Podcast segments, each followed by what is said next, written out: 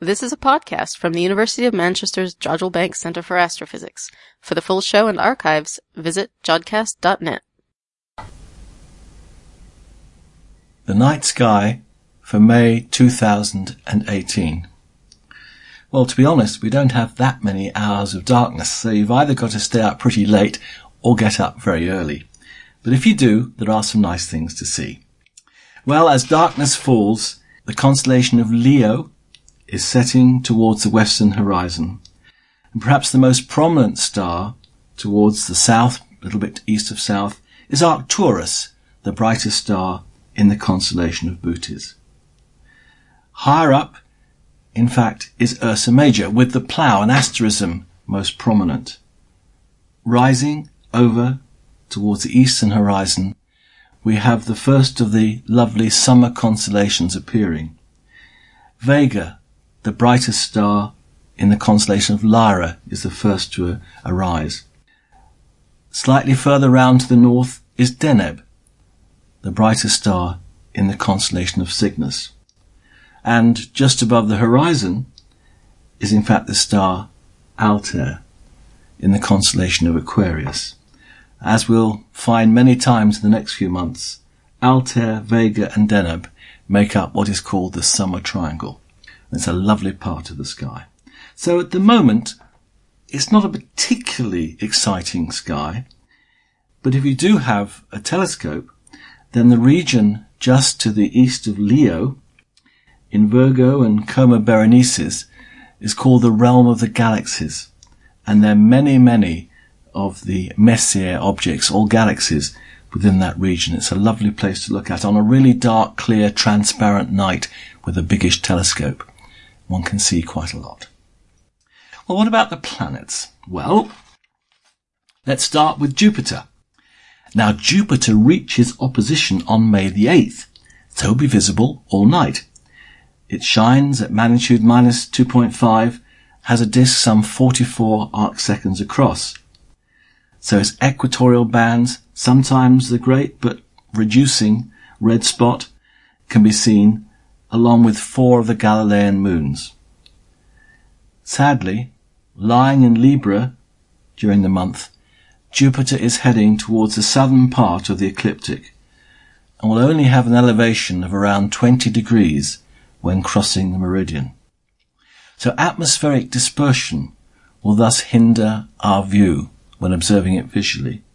And it might be worth considering the purchase of a ZWO atmospheric dispersion corrector, around 107 pounds, to counteract the effects of the atmosphere. Well, Saturn is now well into its new apparition. It rises at around midnight on the 1st of May and a couple of hours earlier by month's end.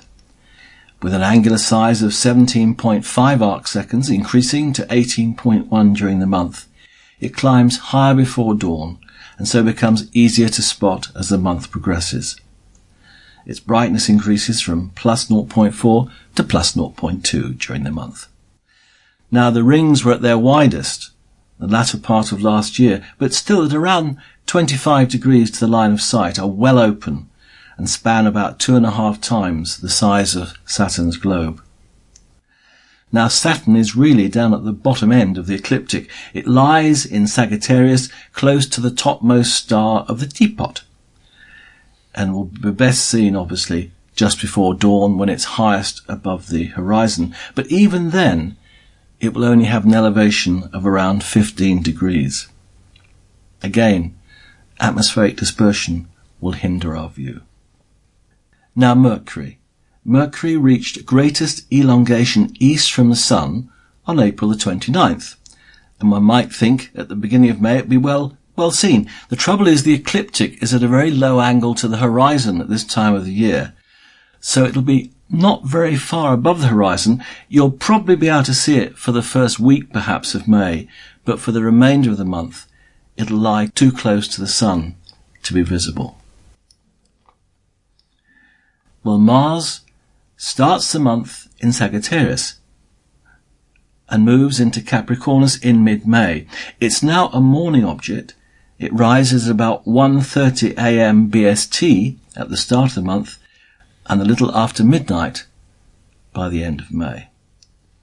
Its brightness increases during the month from minus 0.4 to minus 0.2 magnitudes. And its angular size increases from 11.1 to 15.1 arc seconds. So it now will be possible with a small telescope and the night of good seeing, that's when the atmosphere isn't too turbulent, to spot some of the details on the surface, such as Syrtis Major and the polar caps on its salmon pink surface. It will only reach an elevation of some 10 degrees before dawn at the start of the month, only about 13 degrees by month's end. So again, the atmosphere is a problem. Well, finally, Venus. Venus, seen in the west after sunset, I think can't be missed. It shines brightly at magnitude minus 3.9 all month, with an angular size of 11.5 increasing to 13 arc seconds. And as it does so, the area of the surface that we see illuminated by the sun reduces and the two effects compensate, which is why the brightness stays absolutely constant. It rises a little higher as the month progresses, initially setting around two hours after the sun, but increasing to about two and a half hours after the sun by the end of May. Venus starts the month in Taurus not far above the Hyades cluster, but passes into Gemini on the 19th. Finally, what about some highlights? Well, obviously May is a great month to view Jupiter. As I said, it's not going to be very high above the horizon when due south, crossing the meridian. On the night sky page, just put in night sky Jodrell to find it, I've given a list of the times when the great red spot is crossing its meridian, so it'll be visible. And as you probably know, it's getting smaller. At the beginning of the last century, it spanned about 40,000 kilometers across, but now is only about 16,500 kilometers across, less than half the size. You used to be able to say that three Earths could fit within it, but now it's really only one. The shrinking rate appears to be accelerating, and observations indicate it's reducing in size by about 580 miles per year. Will it eventually disappear, I wonder? So, what else? Well, we do have a meteor shower. It's called the Eta Aquarids, and it peaks around May the 5th and 6th. Now it's one of the finest meteor showers that can be seen from the southern hemisphere, but in the northern hemisphere may only be glimpsed in the pre-dawn sky in the southeast about 90 minutes before dawn. Sadly, this year the peak is when the waning gibbous moon is in the sky, so moonlight will certainly hinder our view and only the brightest meteors will be seen. Again on May the 5th, before dawn, Saturn, the Moon, and Mars lie together in the southern sky. So Saturn is to the right of the waning gibbous moon I've just mentioned, with Mars down to its lower left. You might well need binoculars to penetrate the sky's pre-dawn brightness, but please don't use them after the sun has risen. Now, instead of being before dawn, let's go to after sunset on May the 17th. You should easily spot, if clear, Venus, but much harder to spot will be a very thin crescent moon, just two days after new. And you'll probably need binoculars to pick that out, but again, don't use them until this time after the sun has set. I usually give an object to observe with a small telescope or a telescope on the moon, and this month I've included the Hyginus Rill. It's best seen on May the 6th and 22nd, when the Terminator lies close. Virtually all the craters on the moon were caused by impact. But it's thought that the Hyginus crater that lies at the center of the Hyginus Rill may well be volcanic in origin. It's an 11 kilometer wide rimless pit. In contrast to impact craters which have raised rims, and its close association with a rill of the same name associates it with internal lunar events. I suspect the rill is the result of a lava tube, and along it there are quite a number of craters where I think the roof has fallen in. Um, again, on the night sky page, in the lunar section, I've actually included an image that I took in April. It's only two thirds resolution, but it still shows the Hyginus rill quite well, and you can have a look and see what it looks like um, if you have a look. So, some things to see. It's always nice to observe the moon. When there isn't that much darkness, it does stand out. You can still look at it with a small telescope and just enjoy its vistas, even if it's not particularly dark. So I do hope you get some fun of observing the heavens during the upcoming month. Thanks for that, Ian. And for our Antipodean listeners, here's Jasmine Chinheims and Gabby Perez with The Night Sky Where You Are. Kia ora, Gabrielle Perez here from Wellington, New Zealand. It's autumn here in the southern hemisphere and we can tell that from our chilly nights and the fallen leaves, but we can also see it in our skies. We can see the summer months sinking into the western horizon with Orion and his companions making way for all our winter constellation. Quite a nice time of year to see Orion and Scorpius on either sides of the sky, knowing that they're doomed to chase one another forever. So of course May is the last chance to glimpse some of the incredible objects in the treasure chest that is Orion. We have the bluish white Rigel, a super hot blue giant star about 40,000 times brighter than our own sun. It is Orion's alpha star, but sometimes it's outshone by Betelgeuse, a red giant variable star, which means that it will vary in its brightness or its magnitude. Betelgeuse is in the final stages of its life. This is when a star goes full supernova. If it does that within our own lifetimes, it'll be bright enough for us to see during the day, which would be pretty cool. Beside them lies Tautoru, or Orion's belt, and we can see the asterism of the pot, the base of the pot being made up of the belt now the pot is lying in its side at this time. The handle of the pot, the three faintest stars that we call the Sword of Orion. Um, the middle pot is M42.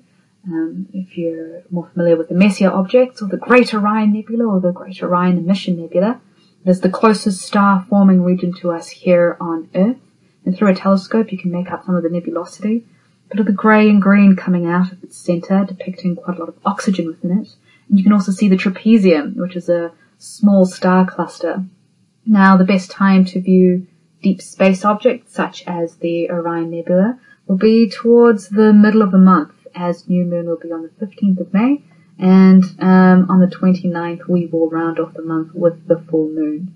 May is a great month for some planet viewing. At the top of the month we have Jupiter in the east in the constellation of Libra, and it'll be in our skies invisible all night long, outshining the bright Sirius.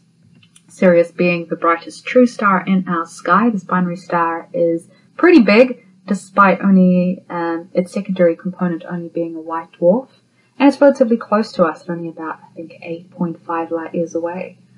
On the 9th of May, Jupiter will be in opposition, which means that it would be um, at its brightest, as its face will be fully illuminated by the sun, and it would be at its closest approach to the Earth.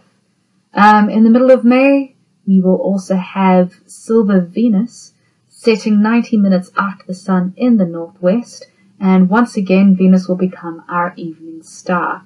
Now you can see some fainter planets as well, but not too faint. We have Saturn and Mars, and they will be in our sky um, in the constellation of Sagittarius.